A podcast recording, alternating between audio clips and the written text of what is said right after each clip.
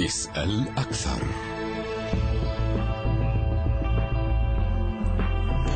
السلام عليكم وأهلا بكم في اسأل أكثر.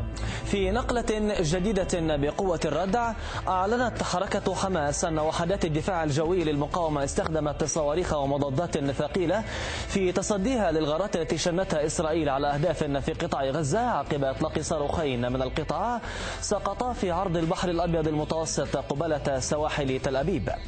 حماس أكدت أنها استهدفت الطائرات الإسرائيلية بصاروخين من طراز سام سبعة.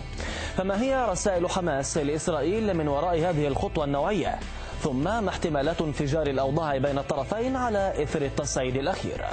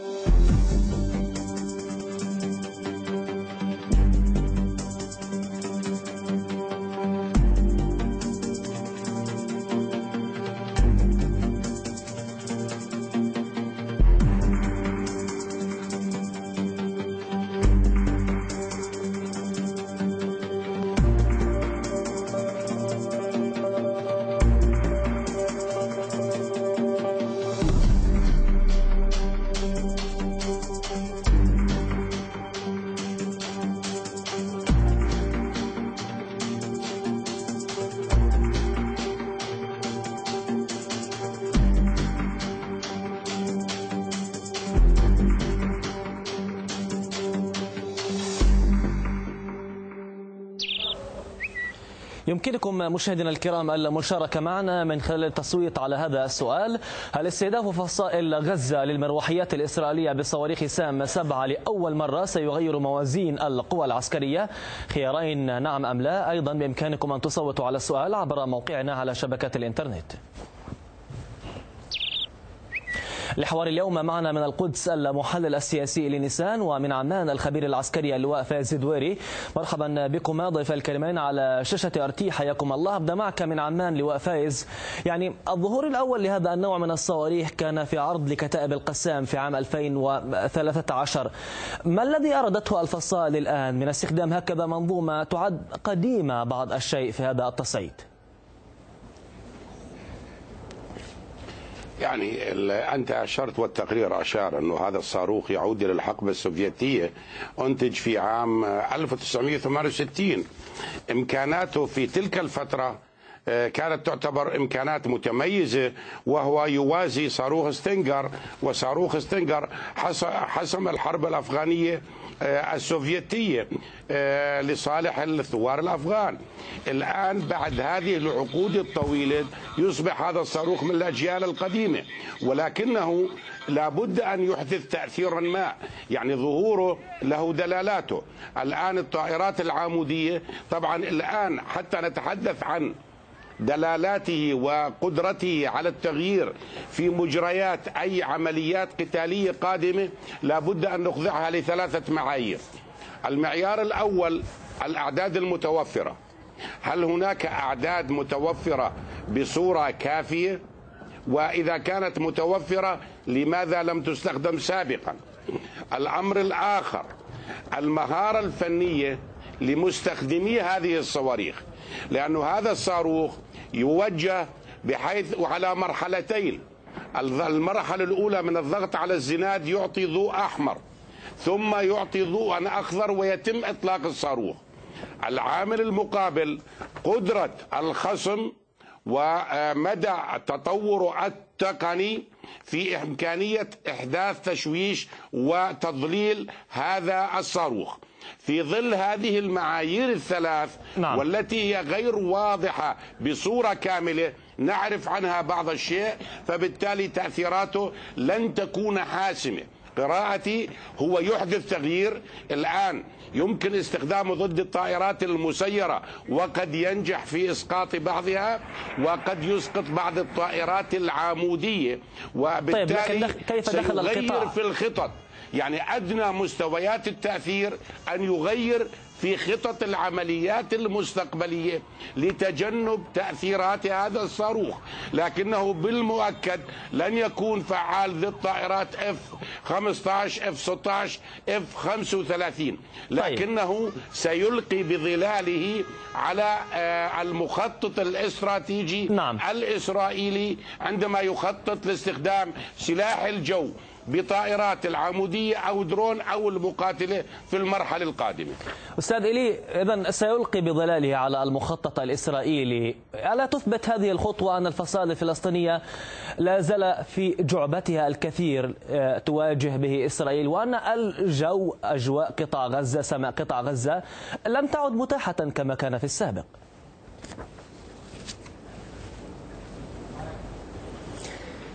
أنا أقول للجميع ويسمع الجنرال فايز بأن ما حدث ليلة أمس لم يكن له أي تأثير على نشاط سلاح الجو الإسرائيلي.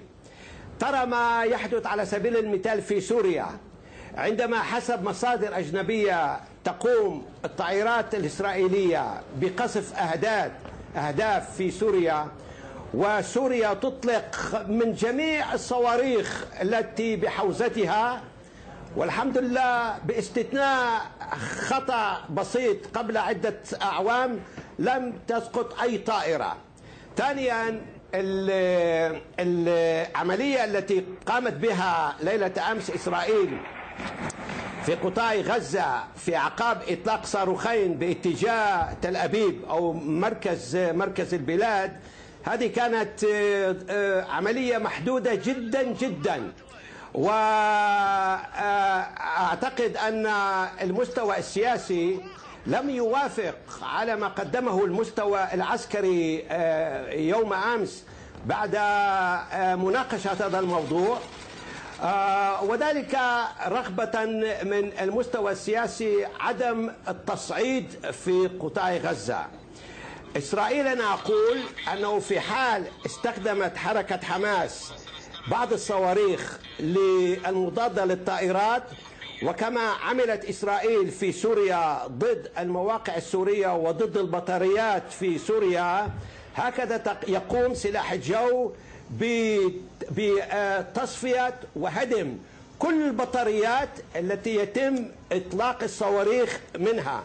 ولذلك آه، آه، عندما تقوم حركة حماس بهذه الفعلة سلاح الجو وإسرائيل تعلم نعم. تعلم تماما كيف تدمر هذه البطاريات طيب التي في حوزة آه، حركة حماس وأنا أعتقد أن لو سمحت لي لو سمحت لي أنت قلت قبل قليل إن العملية فضل. التي جرت بالأمس إطلاق الصاروخين قرب منطقة جوشدان قبالة الساحل تل أبيب محدودة كانت محدودة. إذا لماذا جاء رد الفعل الإسرائيلي بهذه القوة تصريحات بنية لا لا, لا, لا, نقبل. لا, لا, لا. نقبل بتصريح لا نقبل بموضوع البرق والرعد وسوء الأحوال الجوية. هذه العملية لا تثبت أن الفصائل الفلسطينية يعني يدها طويلة وأنها قادرة على الوصول في المكان والزمان المناسبين؟ اسمع سيدي أنا لم أقول أن العملية كانت محدودة آه، لأن الصواريخ التي تم إطلاقها من قطاع غزة باتجاه باتجاه آه، مركز أو قلب قلب إسرائيل هذا كان بمثابة بمثابة عملية لم لم يكن لم تكن مقبولة على أي شخص في إسرائيل.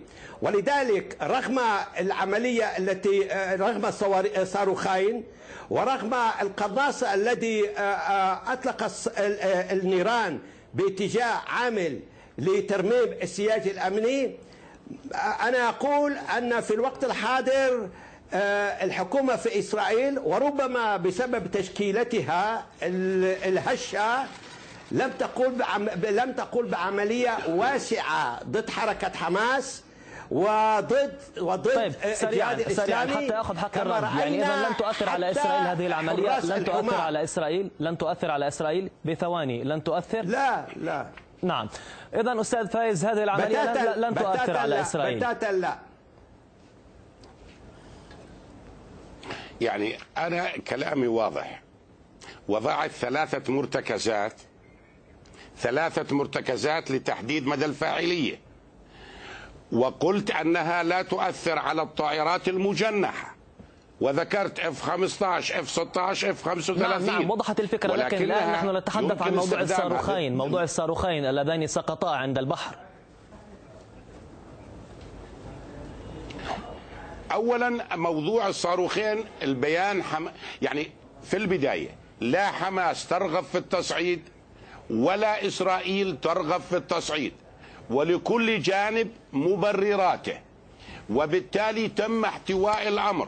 ولا أود أن أذهب إلى ما ذهب إليه البعض أن الرد كان متفق عليه من خلال الوساطة المصرية أن يتم مهاجمة أهداف محددة منها لحفظ ماء الوجه وعدم حدوث خسائر بشرية تفضي إلى التصعيد. هذا ما ذكره بعض حتى مراسلين من داخل فلسطين المحتلة. اذا أقول أن الصواريخ حماس نأت بنفسها وقالت عملية غير مقصودة والصواريخ تعود إلى آه، الجهاد الإسلامي ولكن حملت حماس النتيجة. والخطأ الذي أدى لإطلاق الصواريخ يمكن أن يؤدي مرة أخرى. الآن هذه الصواريخ أو قاعدة الإطلاق إذا سقط عليها المطر قد يحدث خلل ما يطلق الصاروخ. بنت في وضع حساس. التآلف في الحكومة هش وبالتالي هو يريد أن يثبت أنه ليس أقل تصلبا وجرأة من نتنياهو ولهذا كان لزاما أن يرد ولكن جاء الرد محدود.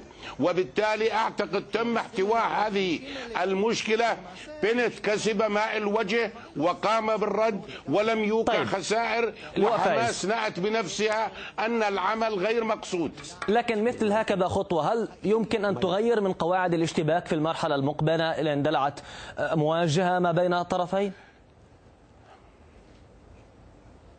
يا سيدي يجب أن ننظر إلى الصورة كاملة وحتى حتى نقيم الواقع الحالي علينا أن نعود سنوات إلى الوراء. هناك أربعة حروب سابقة. في 2001 تم استخدام الصواريخ للمرة الأولى وكان صاروخ خسام واحد مدى 3 كيلومتر. في عام 2008 تحدثنا عن 16 كيلومتر. في عام 2012 تحدثنا عن 40 كيلومتر. نعم. في عام 2014 75 كيلومتر. في عام 2021 250 كيلومتر.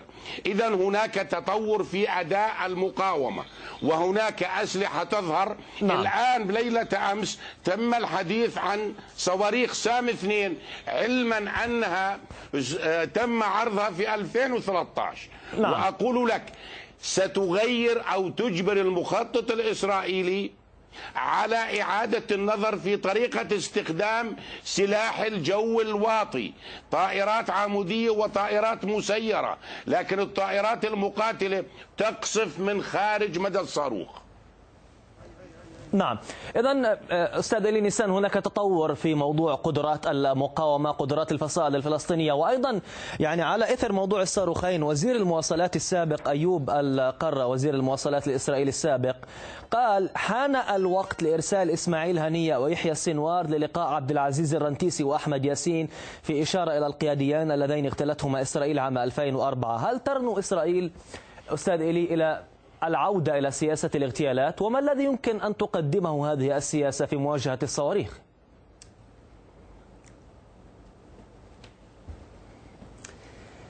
اسمع سيدي السؤال هو ماذا تريد حركة حماس من الشعب الفلسطيني في قطاع غزة؟ وهذا السؤال المهم.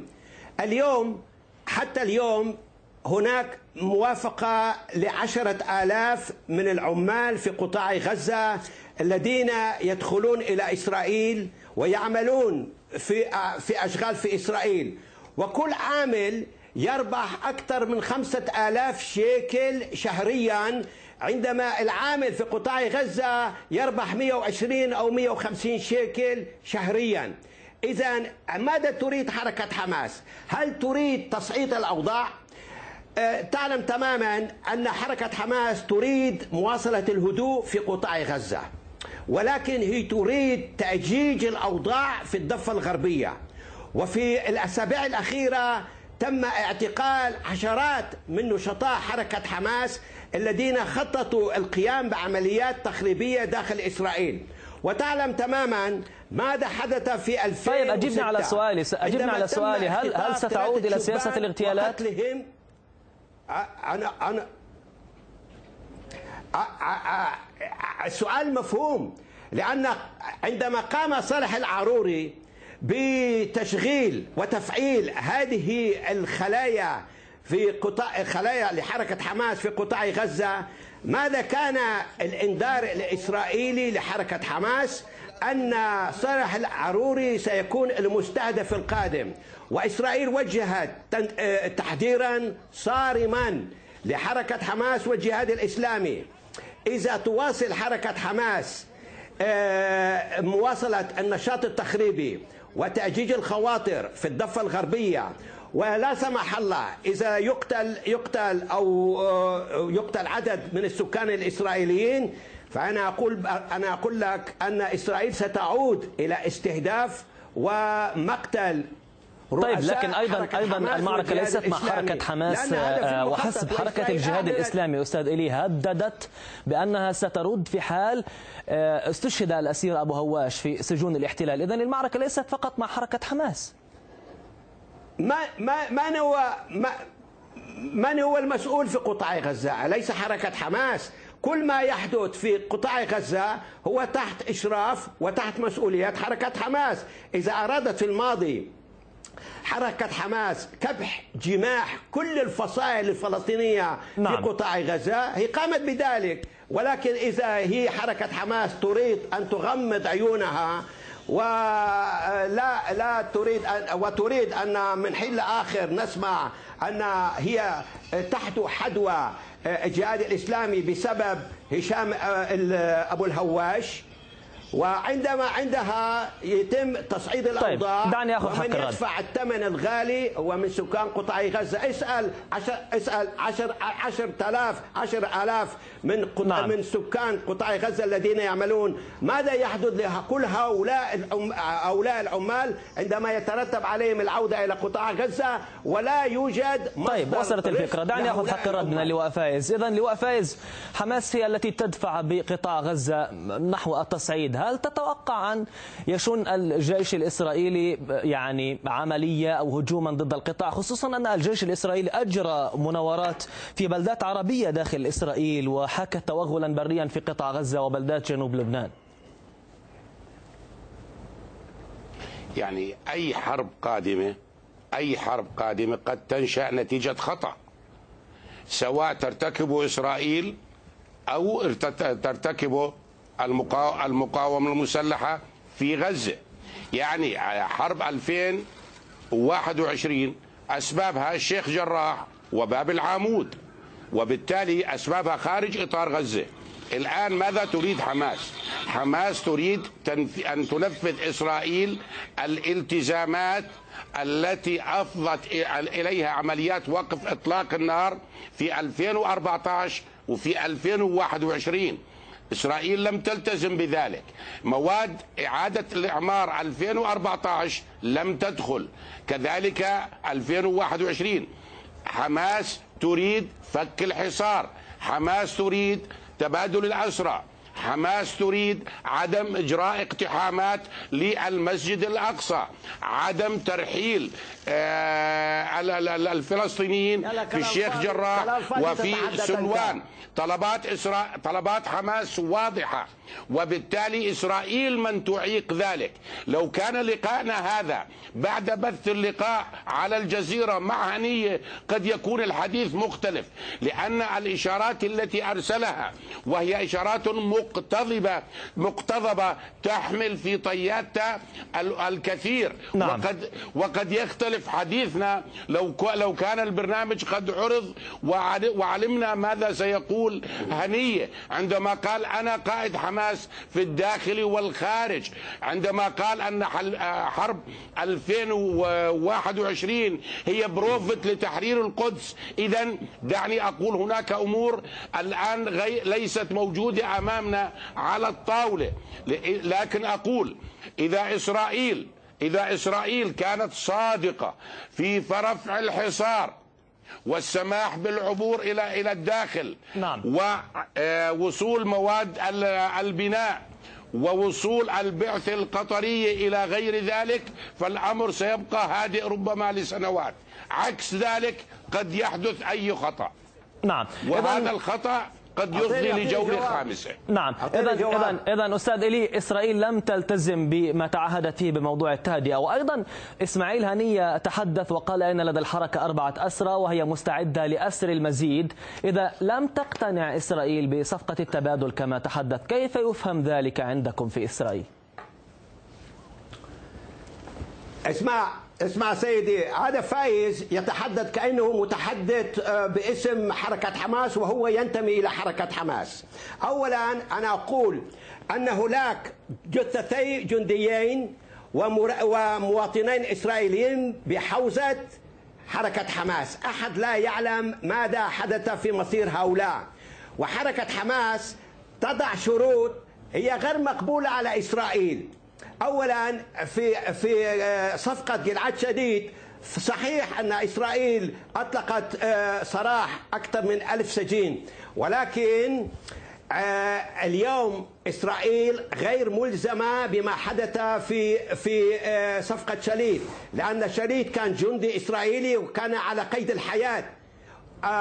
اليوم هناك جثتين من جنود جيش إسرائيل. ولذلك إسرائيل لا تستطيع أن تقبل بالشروط التي تضعها حركة حماس أمام إسرائيل. ومن بينها على رئاسة قائمة قائمة السجناء الذين تريد حركة حماس إطلاق سراحهم إطلاق سراحهم هم الستة التي هربوا من من سجن جلبوع. آه ثانيا أقول لجنرال متقاعد فائز أنك لا تفهم شيء بالأمور لأن إذا فكت بلا شخصنة أستاذ لو سمحت بلا شخصنا بلا شخصنا لأن إسرائيل تدخل اليوم لا إسرائيل إسرائيل تدخل إسرائيل تدخل اليوم مئات من سيارات الشحن إلى قطاع غزة وهي تريد زيادة هذا لأن إسرائيل طيب اذا لماذا تتحدث لماذا تتحدث الفصائل والسلطات في قطاع غزة؟ أن إسرائيل لم تلتزم بتعهداتها انها لا تدخل هذه المواد إلى قطاع غزة. اسمح لي لا اسمع اسمع لي اسمح لي انت أنت أستاذ أستاذ الي أستاذ الي أنا لا أقاطعك لكن أنا قطعت قطعت. أنا قطعت الأستاذ فايز. قاطعته طيب، ولكن أريد توضيح نقطة فقط. أريد توضيح نقطة فقط. أنت تنقل لي وجهة نظر الطرف الإسرائيلي وأنا أنقل لك وجهة نظر الطرف الفلسطيني. إسرائيل غير ملتزمة. تفضل. طيب إسرائيل غير ملتزمة بشروط التي تضعها حركة حماس. وأنا أقول للكل إذا فكت إسرائيل الحصار عن قطاع غزة أو قطاع بحري بشكل عام آه، فإن حركة فإن إيران تقيم خط مباشر من من إيران إلى قطاع غزة. وإسرائيل تعلمت ودرست تماما ما حدث في في مع حزب الله التي تزودت إيران به لهذا الحزب الله بأكثر من 120 صاروخ. ولذلك كما قلت أن نعم. آه، لا يمكن أن إسرائيل تسمح لإيران ولجهاد الإسلامي ولحركة حماس أنهما يصبحان مثل حركة مثل منظمة الجهاد الإسلامي نعم. وصلت ولذلك الفكرة. ما تطلبه حركة حماس من من من من من من إطلاق سجناء أمنيين؟ هذا غير مقبول على إسرائيل. فك الحصار؟ غير مقبول على إسرائيل. والناطق بلسان حركة حماس فائز الذي يقعد في عمان طيب دعني آخذ حق الرد دعني آخذ حق الرد. يتحدث ما يريد ولكن كل ما يقوله غير مقبولة غير مقبولة على إسرائيل. طيب يعني أستاذ فائز سماك ناطقا بحركة بأسم حركة حماس كما استمعت. ما مصير التهدئة بين الطرفين؟ مصير التهدئة بين الفصائل الفلسطينية وإسرائيل على وقع هذا التصعيد؟ هل تنجح الجهود المصرية الجارية الآن في احتواء ما يجري؟ يعني لا في البداية هو استخدم كلمة نابية. سئمت من استخدم كلمة نابية وهي وهي تعكس مستوى الأخلاق المتردي والمتدني لديه أنا لن أستخدم كلمات نابية.